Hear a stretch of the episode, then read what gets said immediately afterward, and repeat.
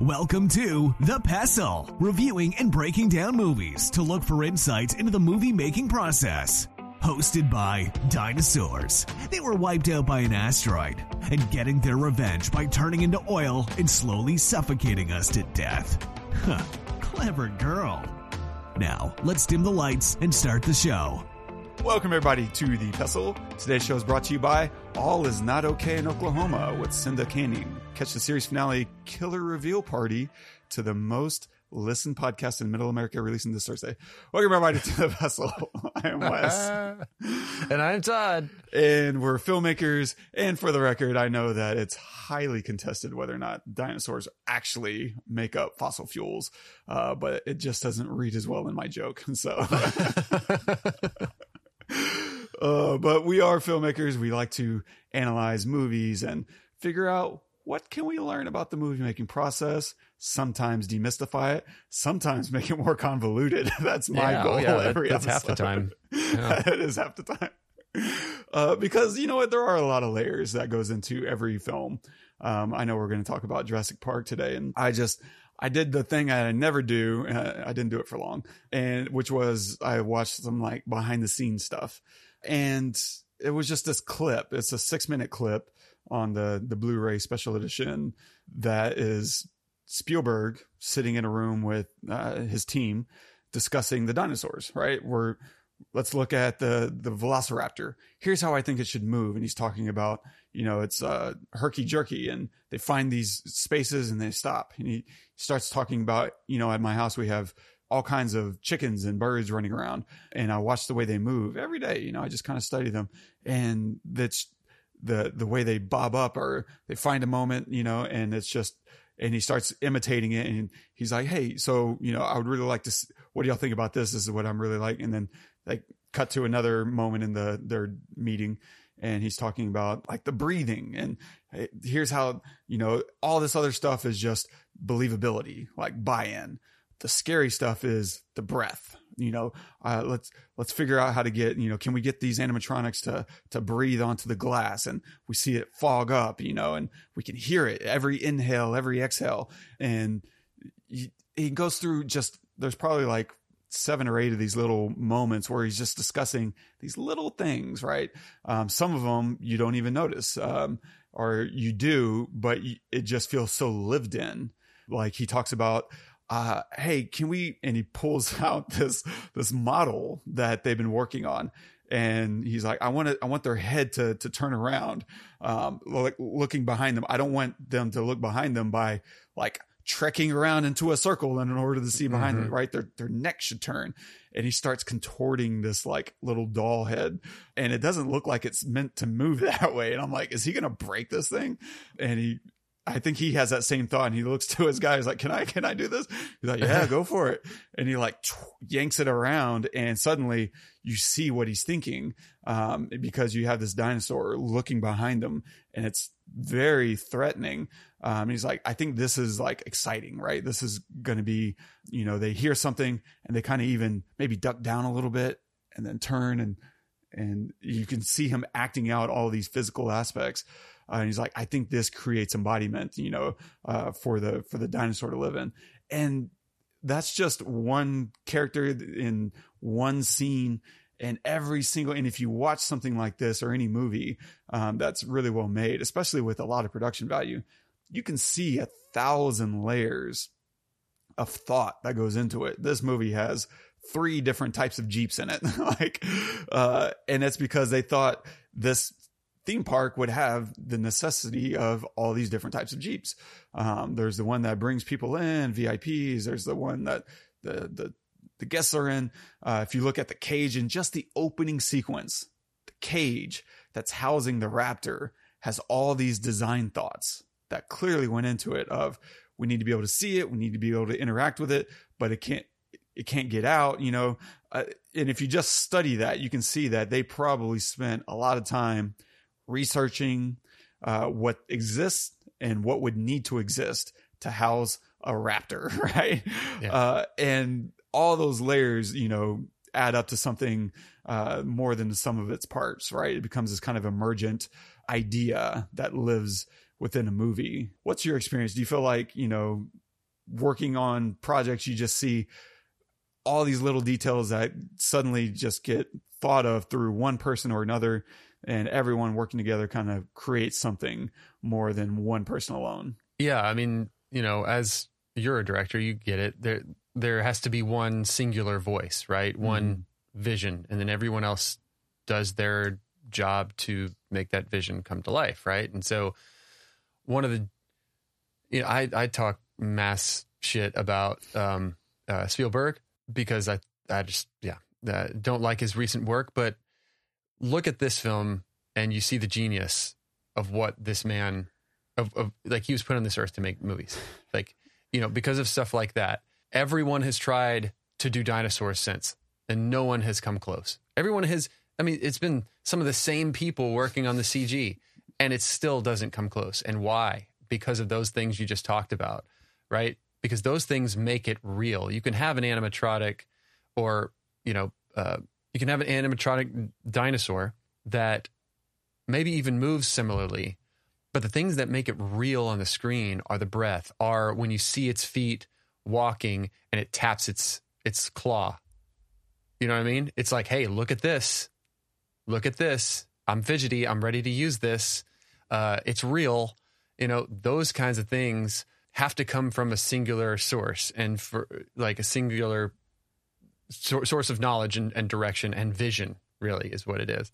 And so for him to, you know, decades ago to think to think and know this before anyone else had done, you know, dinosaurs this way is just brilliant. It's it's it what made this movie what it was. I mean, yes, the story is fantastic and everything, but unless you know that those dinosaurs are real and you feel it, the story doesn't really even matter so much. I mean, it does. It does.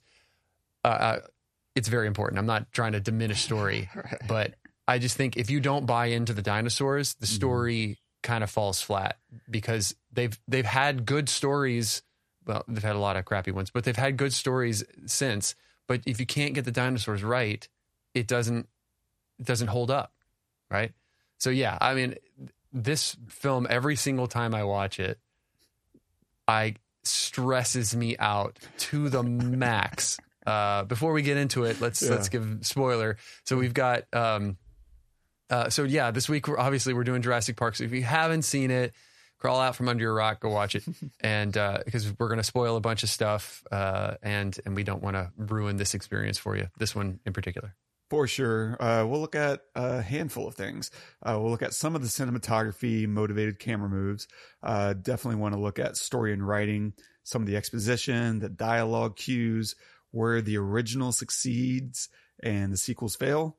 I also want to look at one sequence uh, for the sound, the way they combined sound design with music to heighten a moment, uh, and other such stuff and things and stuff.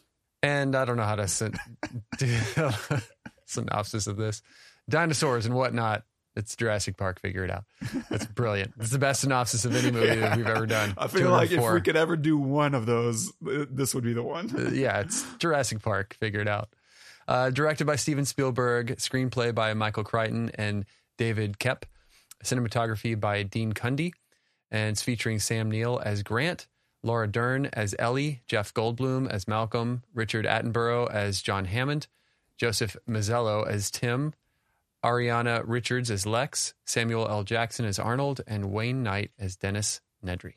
Gee, the lack of humility before nature that's being displayed here um, staggers me. Well, thank you, Dr. Malcolm, but I think things are a little bit different than you and I had feared. Yeah, I know. They're a lot worse. Now, wait a second. Now, we haven't even seen the part no, where no, no, you no, feel... no, let, don't let him talk. There's no reason. No, no, I want to hear every viewpoint. I really do. Yeah, don't you see the danger, uh, John, inherent uh, in what you're doing here? Genetic power is the most awesome force the planet's ever seen, but you wield it like a, a kid that's found his dad's gun. It's hardly appropriate to start hurling generalizations. I- i- If I may, um, I'll tell you the problem with the scientific power that you're that you're using here. Uh, it didn't require any discipline to attain it. You know, you read what others had done, and you and you took the next step. You didn't earn the knowledge for yourselves, so you don't take any responsibility for it. You stood on the shoulders of geniuses uh, to accomplish something as fast as you could, and before you even knew what you had, you, you patented it and packaged it and slapped it on a plastic lunchbox, and now you're selling it. You want to sell it. Well, I, I don't think you're giving us our due credit. Our scientists have done things which nobody's ever done before. yeah, yeah, but your scientists were so preoccupied with whether or not they could, they didn't stop to think if they should. Condors. Condors are on the verge of extinction. If I was to no, no, if I was to create a flock of condors on this island, you wouldn't have anything to say. No, hold on. This isn't this isn't some species that was obliterated by deforestation or, or the building of a dam. Dinosaurs uh, uh, had their shot, and nature selected them for extinction.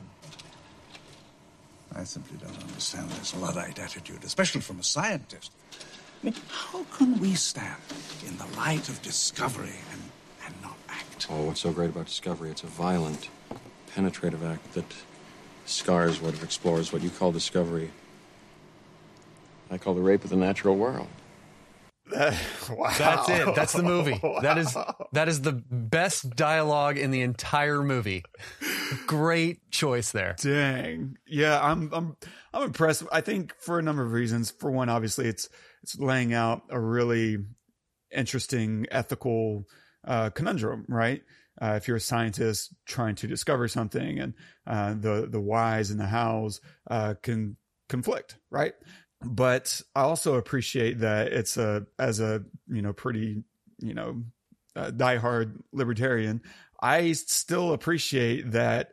I don't think I don't hear this conversation as some kind of straw man.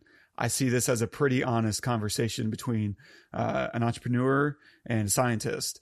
And the entrepreneur just does a terrible job of justifying, you know, his his rationale, right? Because the first thing he comes back with is, uh, "Well, if I brought condors, you wouldn't be upset." It's not what we're talking about. Like that's a, Yeah. that's a Condors red won't herring. eat your face. Yeah, that's right.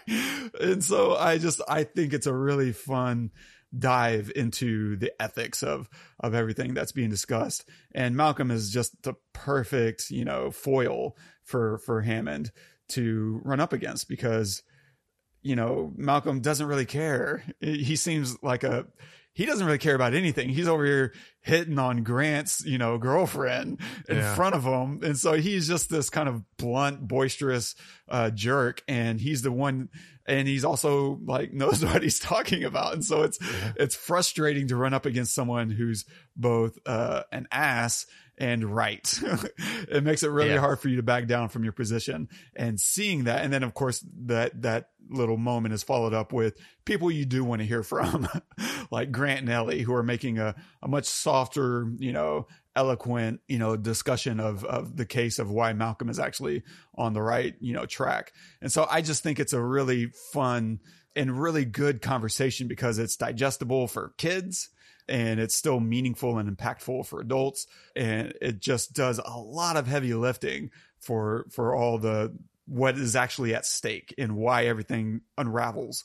Uh, this movie does a really great job of being for absolutely everybody.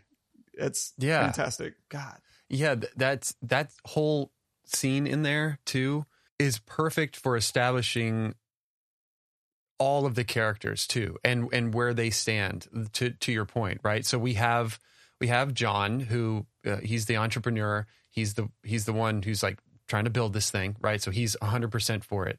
We have the insurance guy who's like, "Oh my gosh, I'm skeptical, but if this works, we can make a lot of money." So he's just kind of like could be either way, but he's like he's like I just got to make sure that this is this is right, you know, that this is this is going to be safe or whatever. So he could be on, on the liability needs to be covered right, right, which I think is an important dynamic, right? It's it's, Yeah. it's like puts pressure on John for this to go right, Mm-hmm. right? Because the scientists, you know, they could like it or not. That's not going to kill the park. Right. This guy could kill the park. And then you have you have Malcolm who's 100% anti and vocal about it. Like will not shut up about it, right? He's like this is the worst idea ever and da da da da. And then you have Grant and Ellie who are also against it, but who they they pause in what they're saying because they're trying to process it because they're they're conflicted because their whole lives have been surrounded by discovering information and and a love of dinosaurs. That's been their whole lives. So now with the possibility of seeing them of experiencing them in real life, like it it requires it requires a pause and uh, letting Malcolm say all his piece right? Before they just come in and say no no no no no. Because you want them even though they say this is a bad idea their reasoning is based in in science not in in Malcolm's theory of evolution and like you know like because he's he's the chaos theory guy right? He's just like you know talking about uh, you know I don't know all that stuff. But they're not coming from it from that point of view. They're coming from it from an archaeological point of view of like I know what they're capable of. Hmm. you know Malcolm is saying you're raping the natural world. This is not evolutionarily you know accurate. And Grant and Ellie are saying they'll eat your face. This is not a good idea. But the, the pause and allowing Malcolm to, you know, first off, you know, say why it's a bad idea in that regard, and then going to Mister going to Grant and saying, Grant, you're on my, you're on our side, right? And he has this pause. He and then he and then he goes quietly goes into saying why it's a bad idea.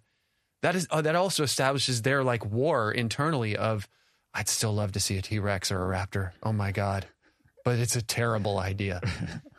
And that scene establishes all of that in just a couple of minutes and is super engaging because of how heady the response is from Malcolm. And Jeff Goldblum, I mean, I got to say, this is one of my favorite performances that he's ever done. Yeah. The way that he delivers the line that you just sh- shared is so perfect.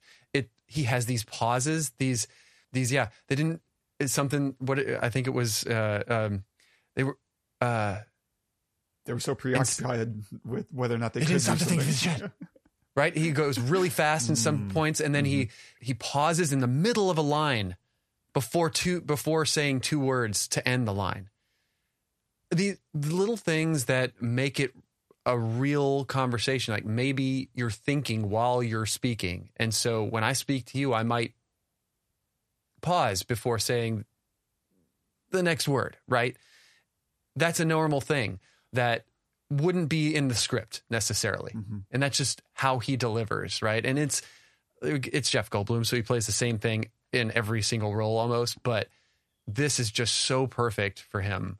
And and it also establishes him as a little bit of comic relief. I mean, we've already had that establishment, you know, but it really solidifies him as the brain and the comic relief. Wow, that's a dynamic and and an important character. So you're thinking, oh, okay, I'm, I as long as he's in the sc- on the screen, I feel a little bit safer. And so when he's hurt and he's not on the screen, you don't feel later on in the movie, you don't feel safe at all. I, you know, when he's hurting and and we're we're following the kids and we're following Grant, I'm not. I don't feel safe at all. You know. Hmm. Anyway, that whole scene is just incredible. No, I love that. And yeah, it's interesting. You know, we talked a little bit about acting last week um, and performance and delivery. And there is so much, you know, script analysis and it depends on the actor and the, the, the project. It's all very fluid, you know, where you might do some uh, uh, dialogue analysis. And usually, you know, it, what if you're going to do it, you probably start looking at it in terms of thoughts, like him having a thought, and you might break it up. You, you know, if you're doing uh, some some actual, you're in the script and you got your pen with you, uh, you might start breaking up the lines with a slash, right? Like this is a thought. What's happening in this line is really disconnected from what's happening in this next line, or you know, it's informing this next line. He's having this thought, it's interrupted, um, or he's he's saying this thing and it's interrupted by a thought, which transitions into this next line. So, for instance, if you're a commercial actor, you might break it up. You might a- analyze what your your dialogue is based on you know who the client is. If you're doing a a voiceover read, for instance, for Jurassic Park, you know, and it, and the line is you know Welcome to Jurassic Park. You always want to put you know this is a, a hot tip for for my commercial actors out there.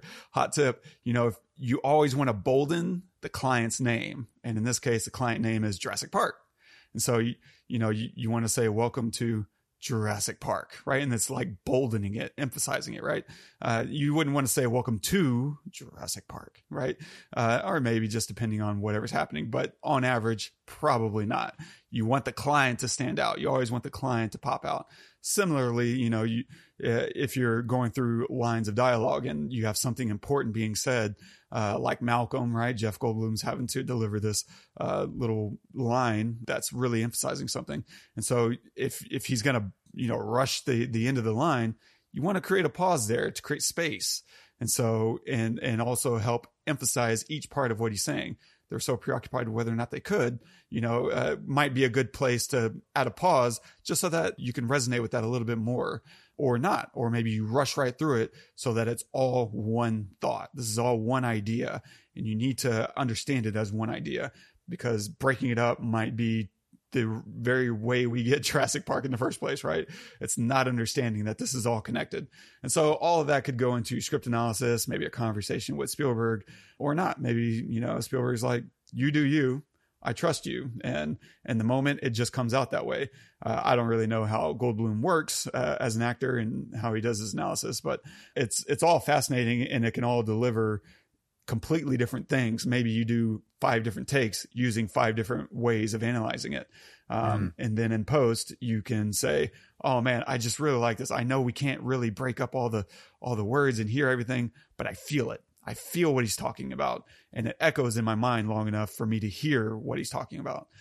yeah, I don't know, but it's all fun. I know that much. Um, so fun. So you said every time you watch this, it hits and you're on, you know, you're on, you're on the edge of your seat every time. So this to you still operates today, right? This was 30, almost 30 years ago. This is 29 years ago it came out. And I assume you, like every other kid in America, saw this probably opening weekend, if not, you know, the next. And yet you're still watching this today 30 years later with that same level of excitement. Is it still does it still hit the same way? It does. It does for me. It starts with story as we always talk about. Um, and i know i said earlier that the, that you know if if you don't believe that the the the dinosaurs are real then the story kind of falls flat. And i i do i do subscribe to that. But the story just makes it that much better right? So having both of those together is what makes this the, a timeless film that will never get old for me ever. Not there's so many other elements to it that uh, to this story that are not in others or that try to be in others but but are just they feel like repeats of the same you know the same thing so think about this you know when did this come out 90 93 93 okay I, I remember driving, I remember I was in Galveston and I saw a billboard for it. And I thought, what is that? And it was just the it was just the logo. There was no coming soon. There was no out on whatever. It was just, you know, the Jurassic Park logo. That was it on the billboard. And I was just enthralled. I could not wait. I could not I was I could not imagine seeing dinosaurs on a screen, right? So this had never really been done this way before. And it comes out and I'm thinking, "Oh, this is so it's going to be dinosaurs the whole time. I mean, it's a long time before we see any dinosaur. I mean, you know, yes, there's the opening shot, of, you know, with the the raptor, but we never see the raptor. How great of an opening is that? We're going to inst- we're going to show you danger without showing you the danger. So freaking brilliant. And to your and and and to your point about all the little details they thought about the box and about how would you contain a raptor and and all that stuff, you can see that those are that those are thought about. But you could also see a scenario where if you had a raptor, an accident like that could happen. And so all the things that happen throughout need to be believable that those might possibly happen. It's so many times in in either other versions of Jurassic Park or other movies that have dinosaurs or just you know, like monsters in general, these crazy weird things happen where you're just like, really?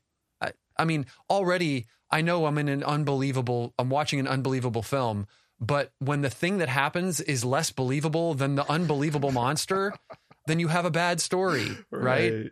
And that that drives me crazy. And that happens all the time, especially in movies nowadays where they're just trying to tell something new, right? L- listen, I I really feel like all the stories have been told. So don't try to reinvent the wheel. Tell like simple, is so much more effective. Like, you know, yes, and and if you keep it simple, you might end up telling a story that hasn't been told. But if you try to tell a story that hasn't been told, you're going to mess it up. Just anybody writing one, just know that, right? Start with the basics and then expand where you feel like it might it might work or be necessary. And this Jurassic Park does that perfectly well. It, it, it's amazing. It t- gives you scenarios. It gives you problems. It gives you things that go wrong that could possibly happen from a from a uh, you know I really want to show that this park is is safe, so I'm going to have my grandkids come. Right? That makes that makes sense. He believes this place. He believes in this the safety of this place. Right? Oh, we're going to breed them all to be what was it? Female. We're going to breed Mhm. them all to be female. Well, they didn't think about you know some frog some frogs that actually change sex if they need to. They that just didn't happen because they had never done this before. Right? This is a new new territory, new venture. And so, yes, that could go wrong and they could start they could breed. All of these scenarios you don't think ah it's a little unbelievable that that scenario would happen. No, I I could I could see that and the little touches of of the first dinosaur they're supposed to see they don't even see. How many times have you gone to a zoo and been so excited to see the grizzly bear? We were just at the zoo yesterday, uh, and so excited to see grizzly bear, and then it's out. It's not out, and so you don't get to see it. And how disappointing that is, right? Now times it by a hundred because it's a damn dinosaur, you know. Anyway, so uh, yes, it hits on all fronts. There's a huge cost to it. People are dying. People that you don't think Samuel Jackson gets it. You know, like it, it's it's yeah, really really good. Nice. Yeah, I I completely agree. I mean, it's it does. I think one of the things it does really well, for sure. All the details, like even the the the toenail tap that you were talking about earlier, the little talon. Mm-hmm. Uh, Spielberg talks about that in that little clip that I watched, and he's like, he thought of it even as communication. Like he's one raptor Yes. is communicating to the next, and it's just like, oh, I don't think that's ever occurred to me. Um, it always struck me as kind of a fear tactic or uh, uh, just a nice, you know, embellishment. right? It's just Yeah, it's yeah. freaking cool. yeah, I don't know. So, but I think, man, uh, let me just run through some stuff because Yeah, I, I please, feel like please. there's going to be Because I had a lot really more to say too, but I wanted to stop so that you could Yeah, you like, can go through notes because it's going to be a two it. hour episode. Let's do it. Yeah, exactly. I'm just surprised because I didn't wasn't sure if we had ever really covered this. Um, I knew that if we did a Spielberg dive, you can't not cover it. Uh, but there's just so much here, more than I expected. I'll look at cinematography first, uh, there because it's very quick. The heli ride to the island, there's this really nice shot that I love.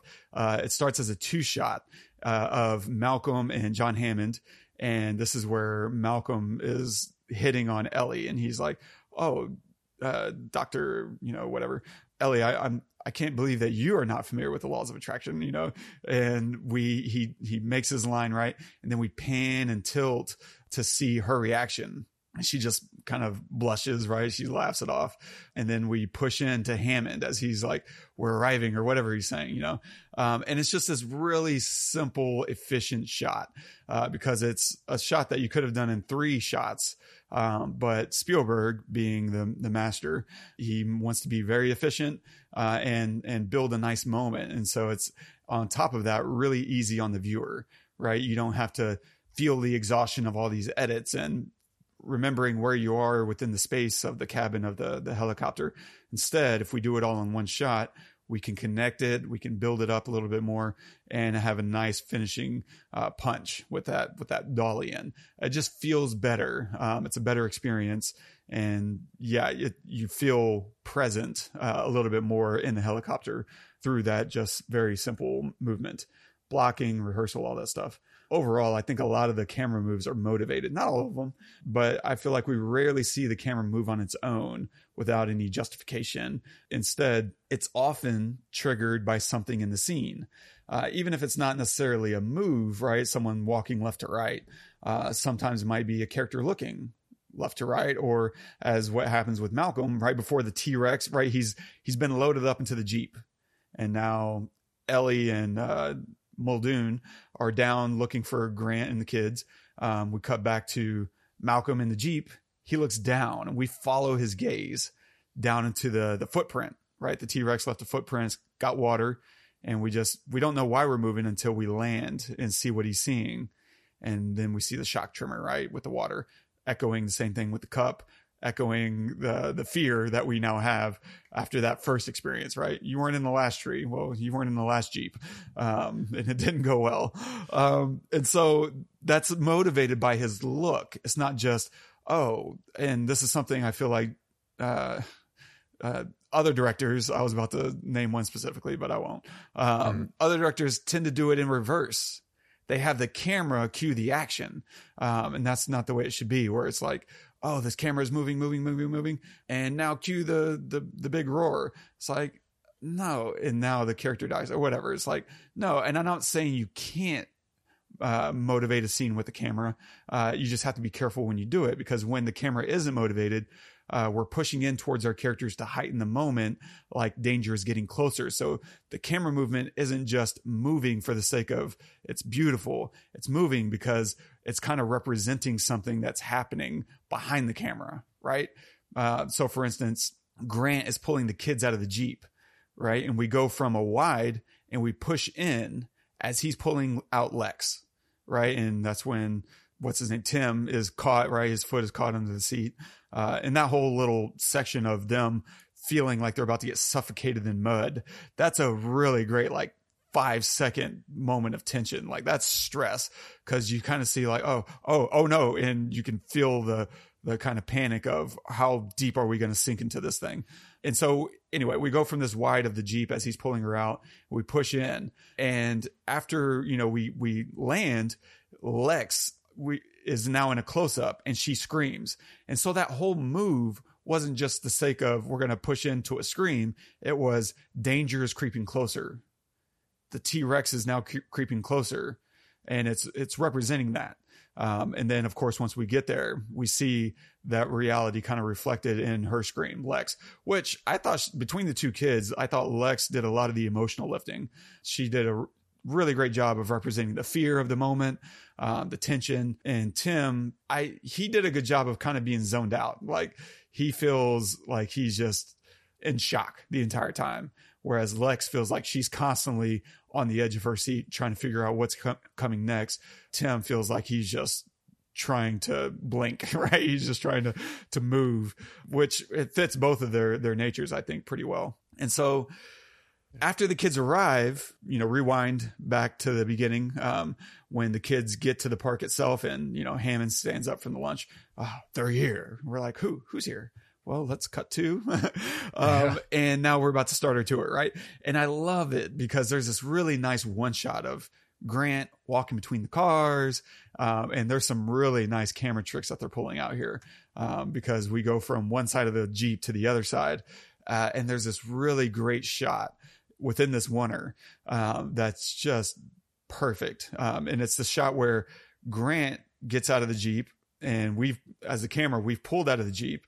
And this is where he's kind of being attacked by Tim with all these questions, right? Oh, you're Dr. Grant. Like you can tell me all the, all the things. And you really think they're birds, right? And he's just all up in his business.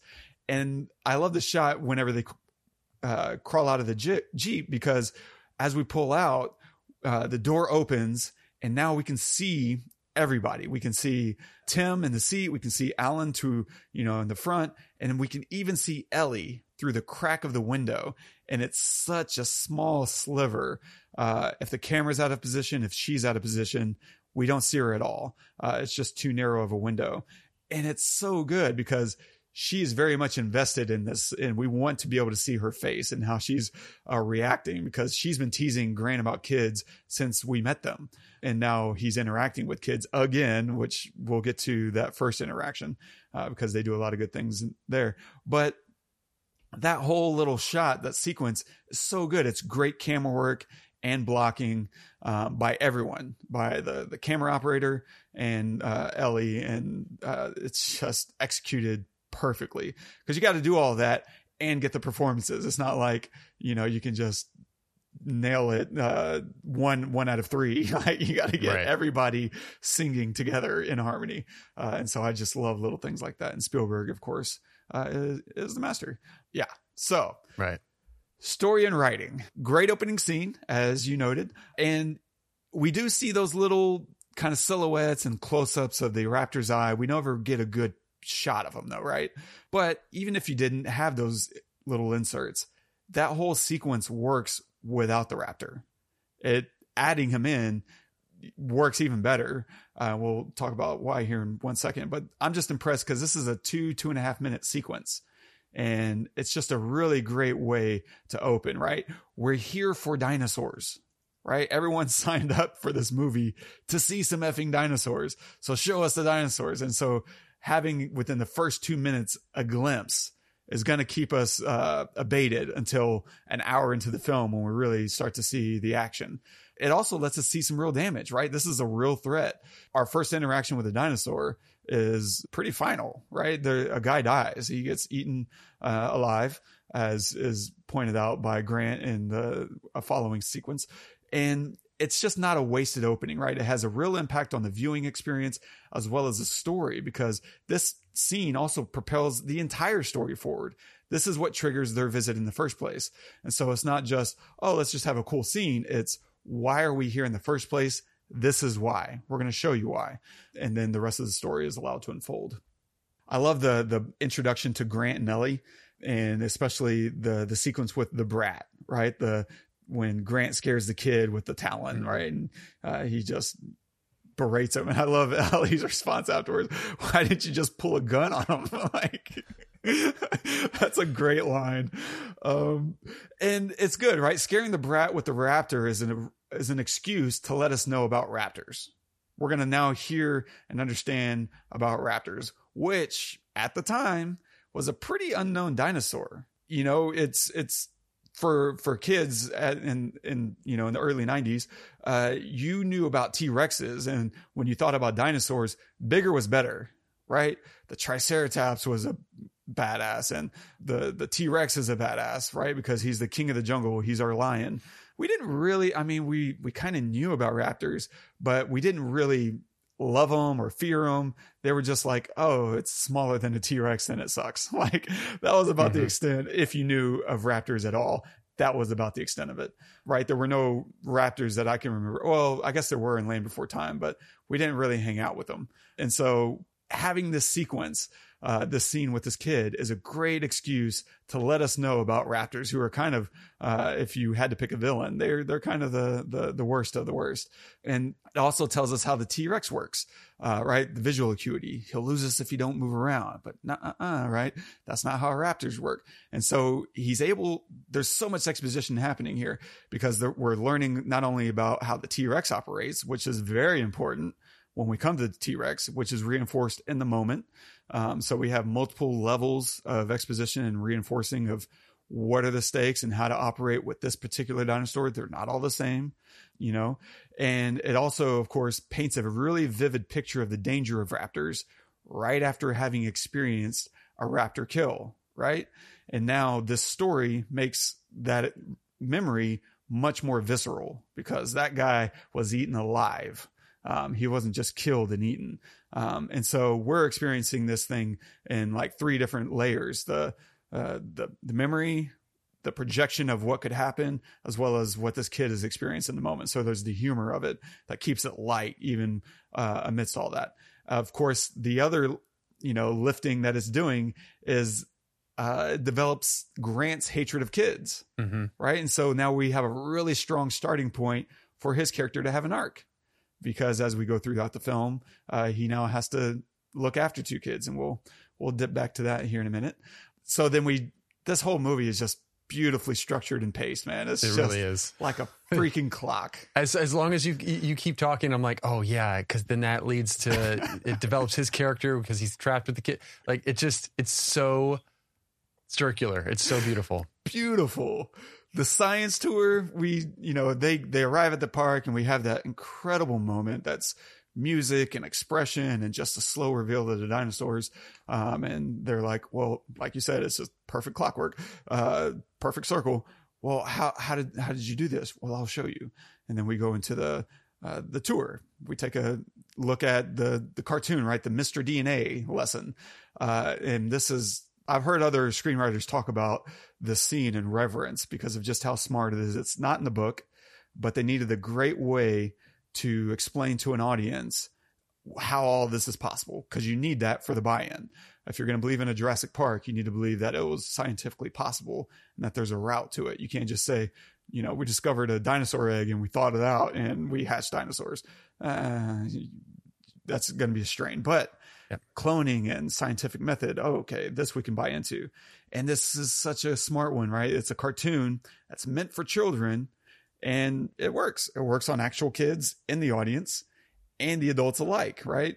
Adults might have the the ability to kind of push up their glasses like, yeah, of course, right? But they're learning just like everyone else, just like the kids, right? We're figuring it out uh, through this little silly over the top animation. It's beautiful.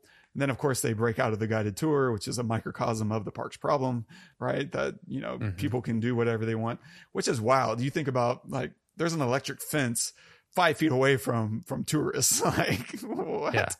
uh, okay but that's a whole other whatever um also love in that little moment with the uh the anim- uh the the tour they start rotating around looking at whatever scientists working and there's this line from the lawyer that is just so freaking funny because he's looking at these uh dinosaurs and he's like are these animals uh autoerotica Yeah. He's like, they're not animatronics. And that's so autoerotica is like mental masturbation to, you know, in some sense. And so I just think that's really funny because, you know, all this movie and even maybe even this seg- segment is kind of a um, mental masturbatory exercise of filmmaking and, you know, just writing all of it. You know, it's just there to, to stimulate your mind and whet your appetite. And so it's, it's really smart. It's funny. It's, something kids didn't I didn't pick up on it. I didn't know what he was talking about. Um and so well done everyone. um For real. there's some nice little throwaway stuff that happens. They build a problem up really nicely. There's that line from Sam Jackson Arnold in, where he says Dr. Ham- or Hammond, I can't get Jurassic Park back online without Dennis Nedry. And so now, oh crap, we need Dennis Nedry, but he's trying to escape. Let's cut to Nedry getting killed. right. Yeah. Uh, so they don't harp on it, right? But it slightly adds tension because the solution that Arnold says we need uh, is now gone, and so we need to uh, find a way.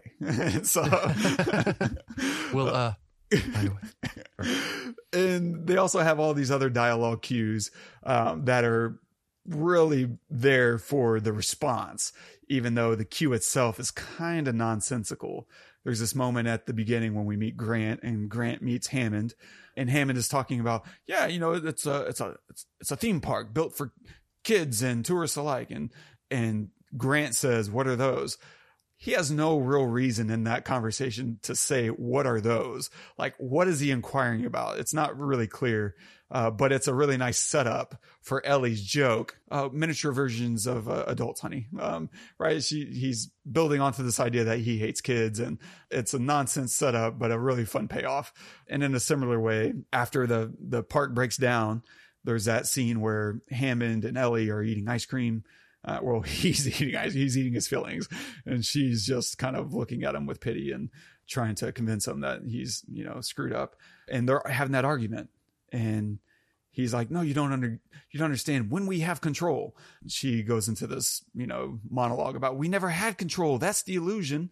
Him saying we have when we have control really makes no sense in the context of what he's trying to get out i have no idea how that sentence was going to end but it's just a setup that's nice and clean to express the problem like the problem is you thinking we have control and the reality is we don't have it. We've never had it. We're never going to have it. And if you don't understand this, we're never going to solve the problem. And so, yeah, it's just a cue. It's nice and clean to help the audience, you know, hone in on here's where we're trying to get and here's the point we're trying to make. Yeah.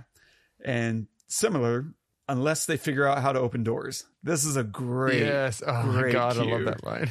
It's so good because uh, we cut to right the the door handle being opened, and I love this because without that line, we're kind of jumping the shark.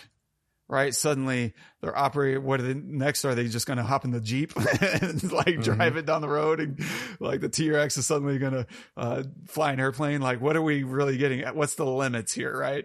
But setting that up, we now have audience buy in because we've established this is an outlandish idea within the story itself. The characters themselves are saying this is ridiculous. And so it prevents us from seeing something ridiculous and scoffing at it because we have an advocate in the story. And so it's not something you can't see them open the door and then cut to her. Well, they'll never figure out how to open doors because we, we you've already lost the audience. But if you set it up, well, unless and and they set it up so well because it's arrogance it's, you know, condescension. It's underestimating your opponent. And now we can have the the the the barrier be passed by the villain or by the the the animal. Now it's such a good setup and payoff. You need it in that order, or else you're going to lose the audience and say, "Well, that's ridiculous." Well, if the character's already calling it ridiculous, now we can have a little bit of uh, give and take, right? We we've been advocated for, and now we can be like, "Oh no, oh no," right? It, it's it's emotionally true, even if it's still you know tangentially uh, ridiculous. And so, yeah, uh, dinosaur kills. We want to watch dinosaurs feast. Like you got to have mm-hmm. it. Uh, so we need to serve up some despic- despicable characters, right? We we need to have a reason to want to see people die or be okay with it. I think the opening scene works because we don't know this guy. We just see an accident, and no one's happy about it. Uh, we don't really even see him eaten, right? Uh, we see it that's out of frame, and so we don't connect with it.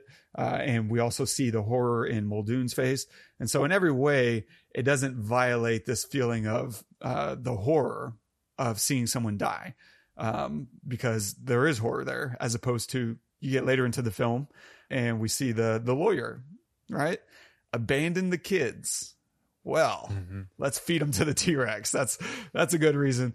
You can't eat the kids. We can't eat Grant or even Malcolm, right? As much as he rides the line of being despicable, yeah. um, he's also on the side of the animals, and so we can't violate this idea that he's actually kind of advocating for the dinosaurs in, in his own way. Um, and so having a lawyer though who's just selfish, right? He fine we can we can go with that and even hammond himself kind of cues it up right the only person on my side is the blood-sucking lawyer which by the way i i didn't realize i've never remembered him being scottish until watching it this time. I've seen this 20 times and i've never realized he's scottish. Yeah. I thought it was i didn't either actually. Right? Yeah. Oh my god. Right? It just kind of slides in there. Yeah. Um, and so nedry also right gets violently killed. If we have a villain, um, we may not, uh, but I would say he would be it, right? And so, in some sense, because he's the reason this is happening, it makes sense for him to be a casualty of his own uh, stupidity um, and and greed. And so, him being eaten is okay. It's slight. I wouldn't say it's necessarily therapeutic, but uh, we're okay with it. It doesn't violate us. We get to see a dinosaur eat. That's cool. Um, especially after hearing how Dilophosaurs eat. Right? Uh, they blind you first with their venom, and then they they eat you. Uh, and so we get to see all the the way they hunt and all that kind of unfold. But on top of that, if all that wasn't enough, we also have Nedry threatening the the, the itself. Right? I'm to run you over when I come back down. and I'm sorry, you animal cruelty will not stand. and so if we needed an extra layer of, okay, that was it. Um, well done. That's a nice little extra, like, oh, well, you have it coming to you. Second to last is this whole genre of the film is man versus nature. This is very much a simple man trying to survive, right? And I think this is why this the original succeeds where all the others fail um, because there's only one big crazy idea in this entire movie and it's that we brought back dinosaurs. That's it. The rest is just adventure survival right? It's super simple setup and resolution. We're not exhausting everybody with all these crazy ideas. It's simply oh cool we brought back dinosaurs oh no we brought back dinosaurs mm-hmm. and that's it yeah. uh, get in get out right we have a reluctant protagonist right grant who's stuck with these kids yet rises to the occasion without a second thought. That's really nice that it mm-hmm. he has this innate latent paternal instinct uh, that kicks in uh, the moment that it, that it's needed, and you can see him even grow with that. Right, he's stuck with these kids, and it just adds a layer of heart underneath all of his heroics and his reassurances every time he steps into this uh, you know paternal role. The audience kind of sighs a little bit, and it's like, oh, right don't worry, I'm coming back. Uh, I'll stay up all night. Don't worry, I'll stay up all night. And of course he doesn't. He he falls asleep. But it's really nice. Uh, there's that really nice moment where even he pulls out like, oh, oh, this thing is stabbing me. What is this?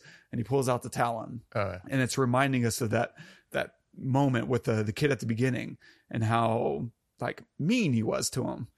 And what does he do? He throws it away. Uh, and it's really beautiful too because he even has this line that I guess we'll have to evolve too, right? Uh, Lex is asking him, "What are you going to do now that you it doesn't make sense to do your job anymore?" He's like, "Well, I guess we'll have to evolve too." And you know, they have this little back and forth as he's still staring at his talon, and as the scene ends, he tosses it, right? Um, the thing that he used to keep a distance between him and kids, he's throwing away. Yeah, and, and I, if I could add just to that, it's really easy to. All these performances are just like they exist now, and they've existed for thirty years. Mm-hmm. So it's really easy to just look at it like, yeah, that's Grant. That this his performance there didn't didn't exist before he did it, and I think it's really important to remember that that like a moment like that, you're just watching it, you feel like you're there because it was so good right? The writing was so good, the delivery was so good. The evolution of his character from a I don't like kids to a I'm going to do I'm going to sacrifice my everything to to keep them safe is is in the performance, not just in the in in the um, in the script. And so like just noting you know all the performances, but Sam Neill's in that in that specific instance as something that didn't exist before, and he did it you know, or Jeff Goldblum's performance is iconic now, you know, and it always existed to us because it, you know, it's been around for 30 years, but it wasn't there before. And yeah, anyway, just want to call that out because you're, that's a great. And it's so hard to do that. It's so hard to develop a character's, to subtly develop mm-hmm. a character's uh, arc throughout an entire film. Which how long? I don't even know how long they were filming, but it had to be for weeks, right? Oh, yeah. At least it, months, maybe. And um and so like to know that where you are in in the shooting process and what is his attitude and that's as much on the director as it is the actor, but but it's just done perfectly for every character throughout this, especially Sam's. For sure. I mean, I would guess probably a six month filming. This is, yeah. you know, there's so many complicated moving parts, and I bet they spent at least a week just on the, uh, maybe maybe even a month on shooting the T Rex attacking the cars. Like that's oh, yeah. so exhaustive and setting up every single piece and rehearsing and do we have what we need? All that is probably just brutal. Yeah. And so him having that, you know, line, I think in that moment guess we'll have to evolve too is also noting that maybe he's evolving as he's you know shedding his past self uh, and growing into a new person uh, it's it's a nice little touch i also love that the kids don't outsmart the raptors right uh, they get into the kitchen and they're they're trying to you know just live and not get eaten uh, they come up with these little tiny plans and they fail. Their plans fail. Um, right? She gets into the dumbwaiter, um, and her whole idea was, "I'm going to hide here." If it had succeeded, she would have died. Same thing with Tim. If uh, his idea of "let me get to the freezer," if he had actually gotten into the freezer, he would have died. like there's, it just would not have worked out well. Uh, and so I love that they have these really epic failures that re- don't necessarily rely, but because the the aggressive nature of the Raptors works against themselves. Um, the fact that the Raptors won is how they lost, right? They they got to her, and it, ended up being a reflection, which is a great. Uh, the first time I saw that, I was freaked out um, until it, it hit it, and it's a beautiful, brief moment of disorientation where you're just like, "Wait, what just happened?" And then the camera just pans to the left, and she's now trying to crawl out. And it's like, oh, it was a reflection. Yeah. And so they do a really good job of everyone's doing their best and not everyone's succeeding, but some things work in your favor. Uh, and in this case, the, the, the aggression of the Raptors worked in their favor to a really nice degree.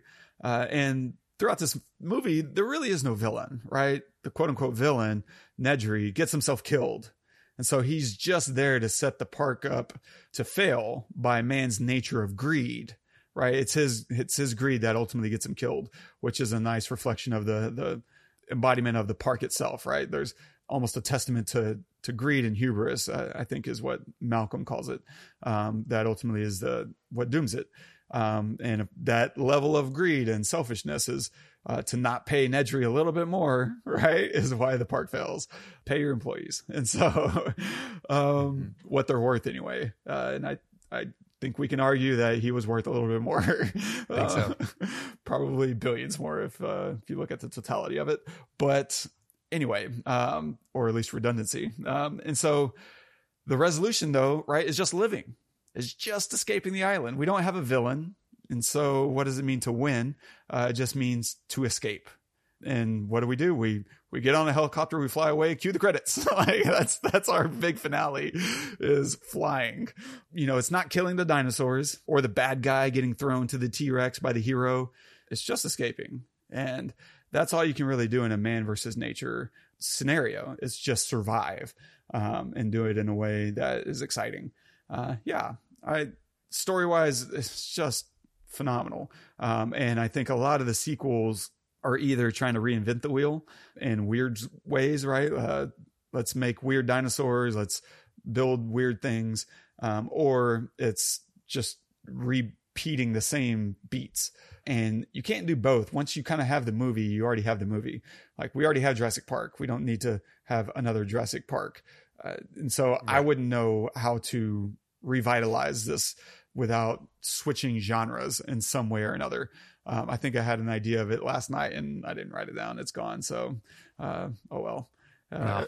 And Jesus wept. And so the the other note that I had was the sound. Uh, obviously, the sound is phenomenal, but there's that sequence in the tree where they're climbing down from the jeep uh, that I thought was just a perfect w- thing to study about how to do an action sequence uh, and ramp up uh, the the tension.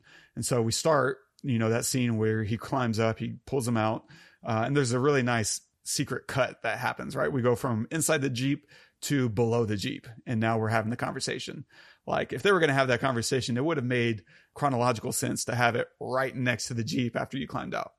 Nope. Instead, okay, we're we're out, and then cut to we're three feet below the jeep and now we're talking about hey i'm i'm scared. I don't know if i can do it. And hey you can do it. Don't worry. Don't be scared. Uh, let's just take our time. Let's go slow right? They're queuing that up. And then but in that whole sequence we've been hearing the foley the limbs snapping vines tightening. And so the audience is already cued and like you can't go slow. You can't go slow.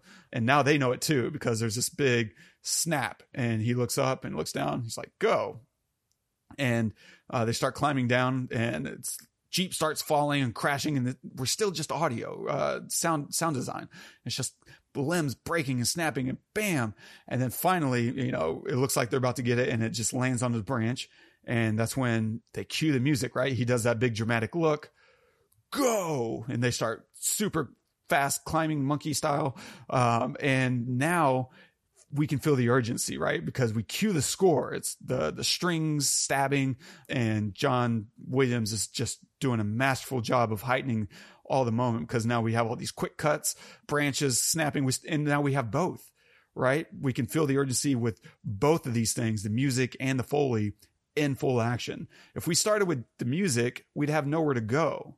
But if you hold it back to build some momentum through the sound design, then we have another gear to push into for even more excitement, right? Let's, let's start with the, the simple visceral stuff, uh, because that's going to get our attention, right? We're stuck in a tree and as if the dinosaurs weren't enough to escape from. Now we're trying to escape a, tr- a, a, tree with a Jeep in it. Like this is a brilliant idea, um, yeah. that is just executed to perfection. And so the sound is going to do so much heavy lifting. And then you can come in with this, you know, combo, one, two combo add in the music, and now we're really off to the races. That's just brilliant, brilliant use of sound design. Uh, it's it's uh, uh, everything about the sound in this film is timeless, perfect. Mhm. I I never even thought about the idea of holding back music, but it it makes so much sense. And I mean, John Williams, one of the greatest of all time, uh, if not the greatest of all time. In fact, Yeah. I'll probably he's he's not my favorite, but I would say he's the greatest. Agreed. You put them in, in different categories there. But I mean, there is any iconic um, piece of music that you can think of from the late 70s until, I don't know, maybe 10, 15 years ago is all him. It's all, it's all him. He's got hundreds of Grammy nominations uh, and dozens of Grammys, or I don't even know, I think 20 some. But it just, just time, the music itself is timeless, but the use of it as a creative dynamic, um, engaging thing, uh, like a piece of the actual film, is just brilliant and is not used enough now.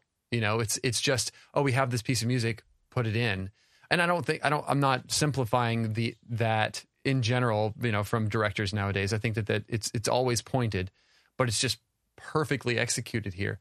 And all, all also, what does a T Rex sound like? What does a raptor sound like? I don't know. They had to create that, right? They had to make it loud. They had to make it hurt your ears. You know, the kids like like covering their ears because it's so loud. Of course it would be. Of course. You know, the footsteps, the the the vibration, the you know, hearing it so subtly and uh, it, it just it's just so the sound is just perfect in this film. The the quiet parts are super quiet. So that the loud parts are Yeah. are like blaringly loud. It's it's great. Great point. I grew up playing this music in band. Um, Mm, okay. So for years, years we played this during marching band, and my my band teacher got there. I was in high school band from seventh grade until I graduated, so whatever that is, uh, six years, and we started getting ones, um, uh, which if you get ones in marching, ones in you know concert, and ones in uh, sight reading, then you get what's called sweepstakes. Um, it's just kind of an award that says, "Hey, you were flawless this year." Now we were two A, Wow. so the standards are probably a slightly lower than if you're five A, for instance, because the talent pool is less. But we had a really big band for a really small school, and so we could play Jurassic Park. And I want to say it was even Jurassic Park was our first time um, getting ones in, in marching band. And my so my my seventh grade year, my first year, uh, was the first year we got sweepstakes, and I think he's gotten sweepstakes every year since. So like 24 years in a row of getting of dominating, just dominating, you know, the the high school music scene. And so and I want to say it started with Jurassic Park, which is pretty cool. Um, I can still remember some of the formations. Obviously, being a tr- I played trumpet and playing Jurassic Park on trumpet is freaking cool, man. Because Uh, you get the cool stuff, imagine, you get the best stuff. It's bum bum bum bum. It's the greatest, yeah. And so I have a lot of great memories around Jurassic Park between going to the theater, playing the music, just geeking out about it. Even years later, um, like I don't know, two or three years after this came out, and I was meeting new friends, and I was still able to meet new people and geek out over this movie. Like it just That's had cool. so much staying power. Freaking amazing, man. Yeah, it really is. It's big where it needs to be big. It's small when it needs to be small. It's supportive when it needs to be supportive. You know, but it's not John Williams' job to make the movie. It's his job to make the the music that tells helps tell the story, and it's the director's job to put it in where it needs to be put in, uh, and the way it needs to be put in. Right? I will say I, I wouldn't mind if this similar to Lord of the Rings. Uh, there's a couple of movies, a few movies maybe that could use and benefit from a VFX master remaster um, because the stuff that they built looks amazing.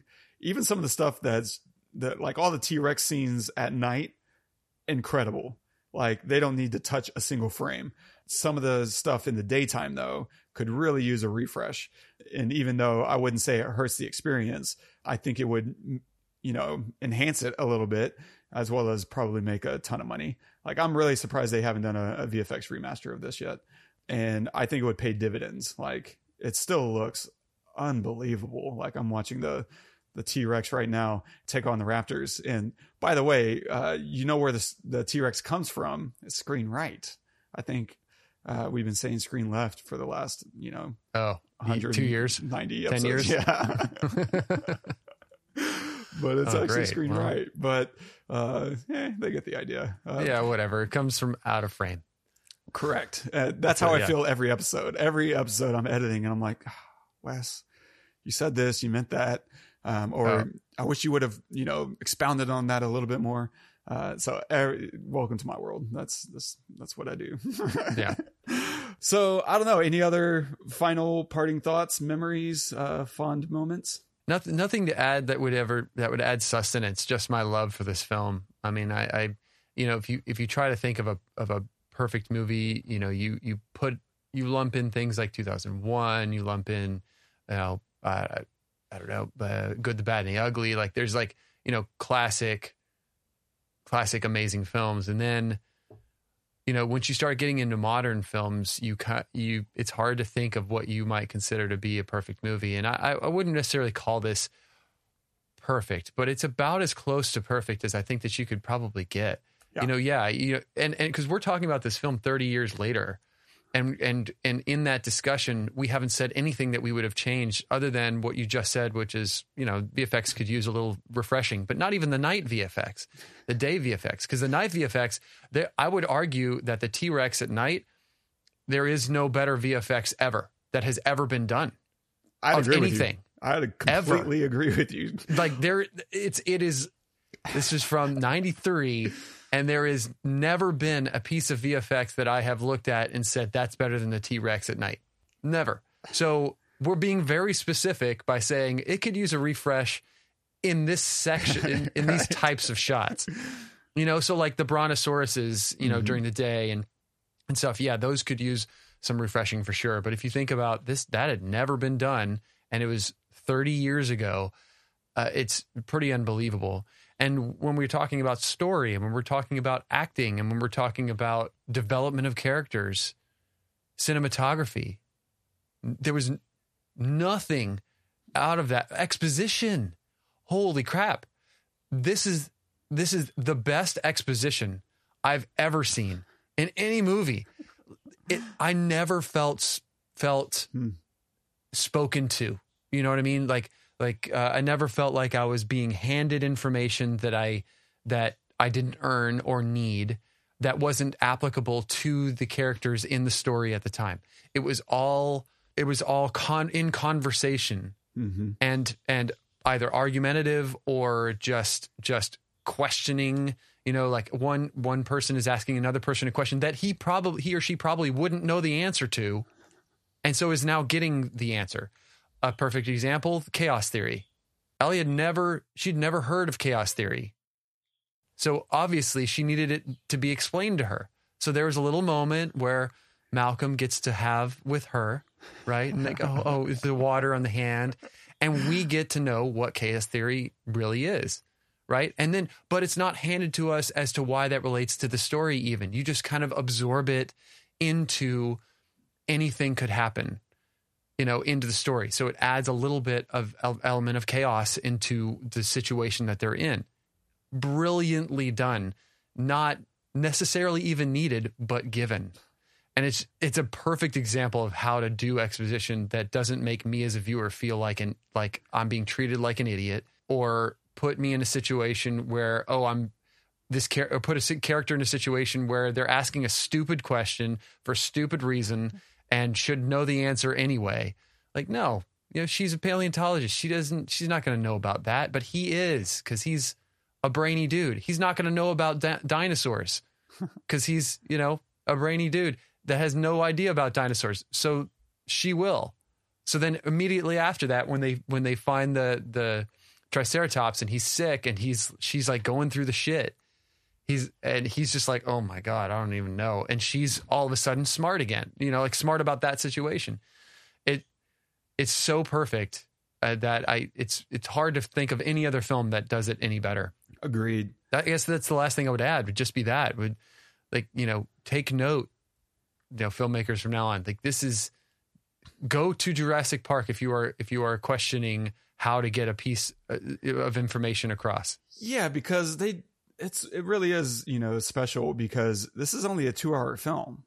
They didn't feel the need to stretch it to two and a half, you know, in order to give you more bang for your buck. It was just let's get in, let's get out, let's be efficient. And like you said, every piece of exposition is there to serve a purpose, to deepen the world, to expand the audience, and to make you understand why what's happening is what's happening because it's it's it is chaotic, you know, and that's the result of of dabbling in these areas. And and this is a really good case of the movie is better than the book. Like I read oh this at, yeah, great, I great point. know like i i loved michael crichton as a kid i read a lot of his books i read like four or five of his books and he had this really big habit of just coming up with incredible ideas with that he executes incredibly well and then just could never finish his books um my my dad uh my biological father um had had this theory um because I, I got a lot of his books from him and he had this theory. He was like, you know what I think he's doing? I, here's what I think happens. He comes up with a really good idea and he gets, you know, two thirds of the way through. And as he's getting close to ending the book, um, he comes up with another really good idea for another book. and, and he has to just finish this book so that he can get onto this new idea. And that's why you get these crap endings. And uh, Jurassic Park, I, you know, it's it's close. I think in the book it ends with the park being burned down, like it gets napalmed. I think a few more people die. Uh, they also have a few more dinosaur characters. Uh, I think there's like a, a smaller junior T Rex um, that does its own bit of damage, and obviously you just didn't need it. And they did a great job of cutting out things you don't need. And I would say of all his books, this was probably the the closest to having a really good ending built in. But the others, man, I read a lot of his others like Congo and Sphere and and some others, but and they just always were like, man, how's this going to end? And it's like, oh, I wish I would have skipped the last twenty pages. That was Oh no, a bad idea.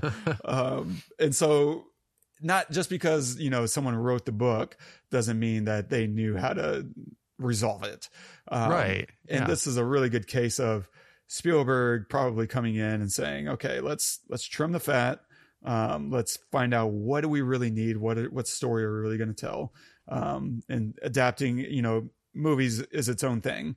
Uh, you can't what works on the page doesn't work you know usually on the screen. Um, books tend to take advantage of a lot of the internal lives of characters and that kind of thing.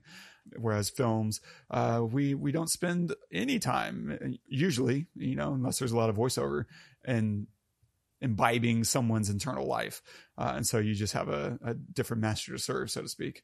And so just a great you know example of uh, the movie taking the book and making it better graduating it to something that everyone can experience and then doing it incredibly two hours. This is a two hour six minute film um, and probably eight of those minutes are credits you know?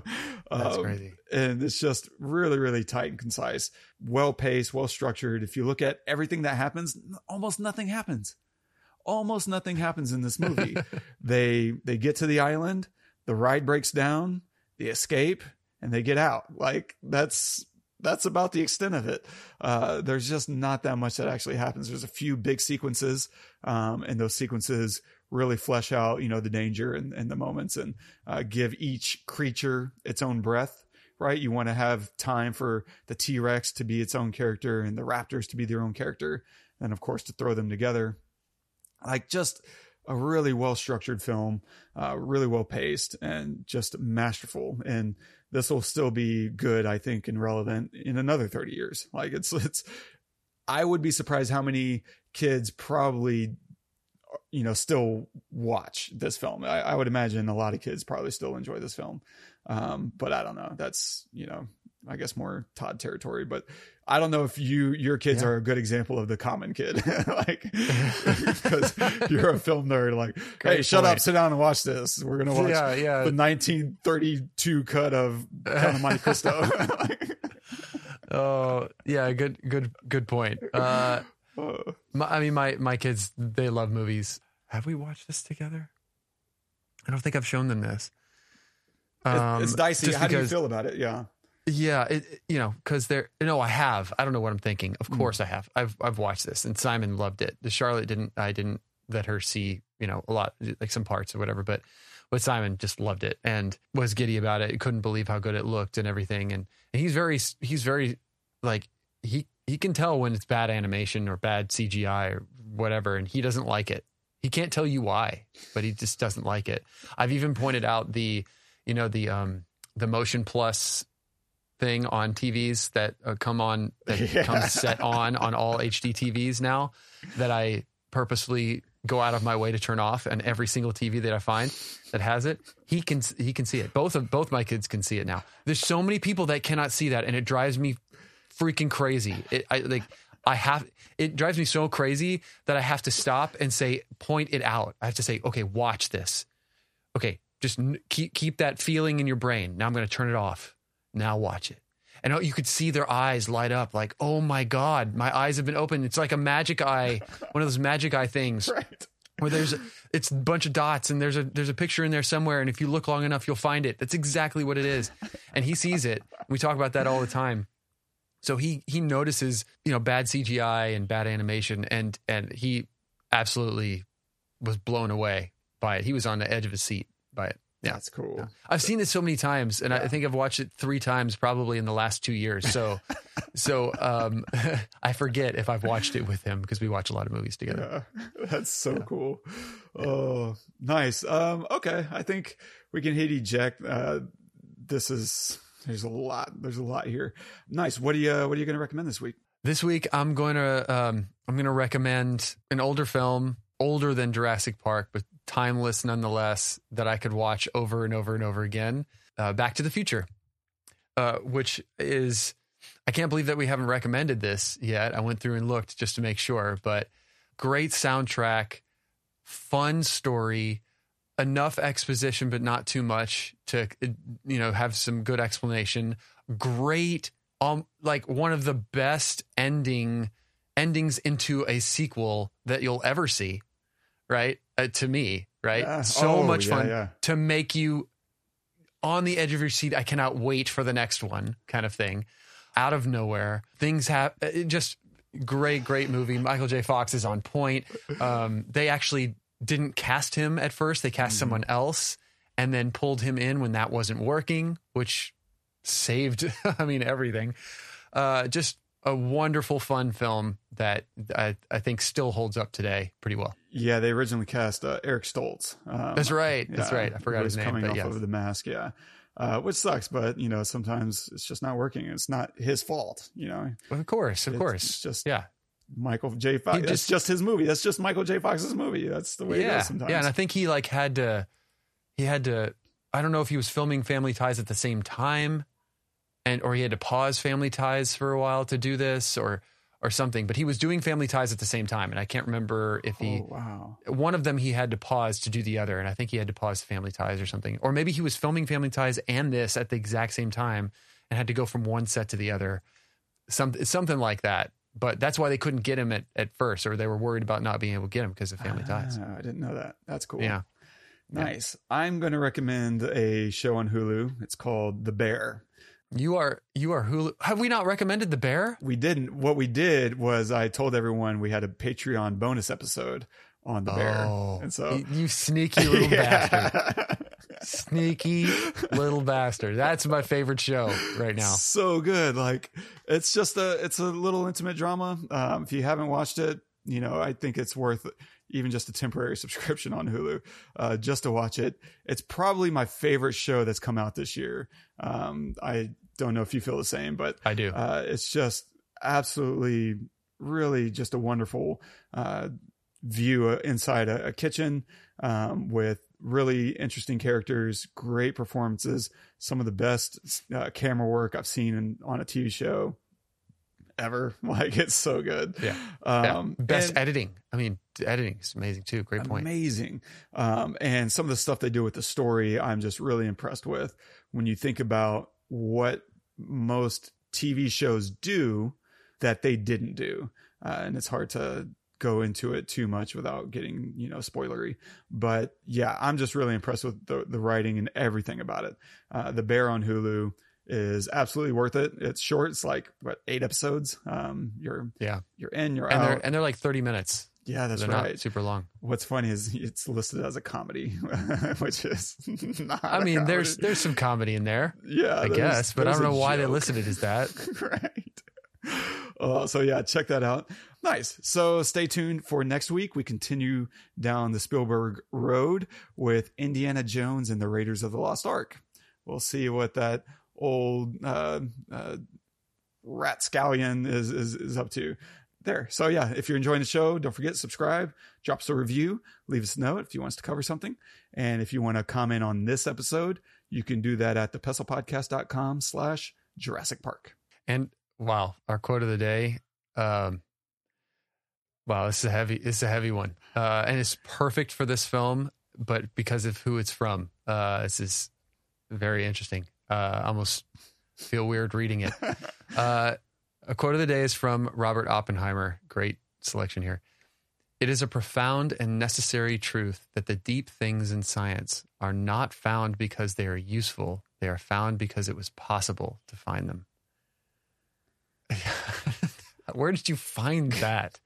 So oh my God. watching this movie, something interesting happened. Um, I'm not good with faces, but sometimes the stars align and I, I, I recognize a thing, but it also takes a lot of Googling. So there's a shot when we're watching Arnold deal with this and that. And at the edge of the frame, there's a, a picture of Oppenheimer. And I wasn't sure if it was Oppenheimer, but what kind of gave me the, the clue was there are two sticky notes on his face. One of them is in quotes, uh, a, quote that says the the like the beginning of the baby boom, and then in the on the other sticky note is a, a little thought bubble coming up from Oppenheimer's fa- face, uh, and, and inside the thought bubble is a mushroom cloud. Wow. and so it's making a joke about baby boomers and you know the boom generation um, of technology that we discovered. Uh, and that's just a really nice can of worms that's just subtly inserted into the film.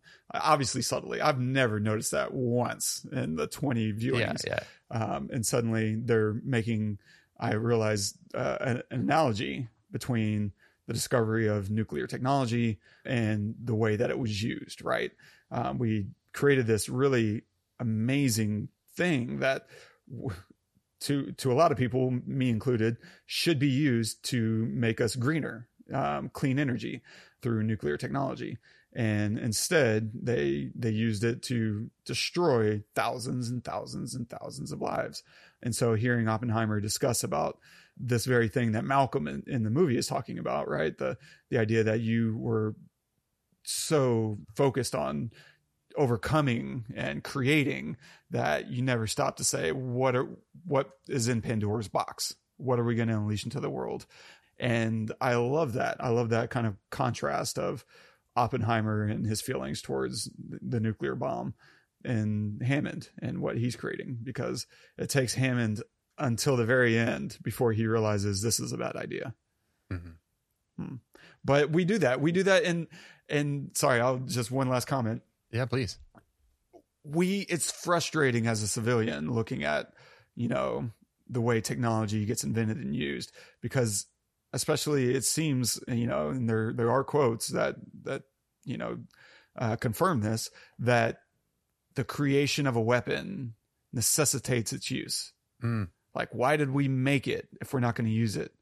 The point of a weapon is to not use it is to garner peace right? It's not to pull it out at every chance you get as an excuse to see a, a, a bottle rocket right? That's not what we're dealing with here. Uh, this is devastating technology and we we wave it around um, as uh, malcolm said uh, right? Like a, a kid who found his dad's handgun. Like you you just have no respect for it. Um, and that's just a beautiful kind of amalgamation of, ideas that Malcolm is throwing around and, and Spielberg as well. Because if you factor in Oppenheimer and World War II and Spielberg's relationship uh, to World War II, it's it's all kind of just uh, saying a lot very quietly. Yeah, and the man, I had something and then I lost it because I was going into thought about what you were saying. saying, but, but, um, yeah, I, I'm just going to leave it at that then because uh, I, I don't think I could say anything better than that. I think the only other with with with weapons you get power, and people are are not to be trusted with power, um, and that's uh, I don't I don't think that necessarily. Um, I don't know. Maybe maybe maybe in in a way, you know, just having it is is the point, right? Mm-hmm. Like of why people even have it. It's it's something like a bomb like that would. I don't know. It's I complicated. Know. I can't. Add, it, I can't add anything to it because there's nothing to be added to. That's right. a, that's a great point. It is. It's just it's complicated. We know it's complicated, um, and there's a lot of voices in the discussion that will raise objections, and uh, rightly so. Um, and I'm not, you know, trying to deny any of that. I, I realize it's complicated. I to to your point and my point. Uh, I think what we're saying is more often than not, the arguments get lost in favor of doing the brash thing. Mm-hmm. Hammond may have had a, a really good intention, uh, he but he didn't do the right thing. Whatever that would have looked like, probably would have been a more open and honest conversation in the scientific community that he just never engaged in. The fact that these paleontologists who work for him are showing up having no idea that of what he's created. It's probably not a good sign for the transparency that he was undergoing when doing such a transformational, you know, thing. And it, it, it it's like the TARS reference 100% honesty is right. not always the best form of communication right. with with emotional beings 100% power is also mm. not the best course of action with emotional beings we are emotional beings we get upset we get angry we get um, uh, sad and we do things in moments that should not be done because of emotion. It happens every day with every single one of the of every single person on this planet. So having a something like a bomb like that, or just a you know a weapon of mass destruction of any kind, not not the best thing.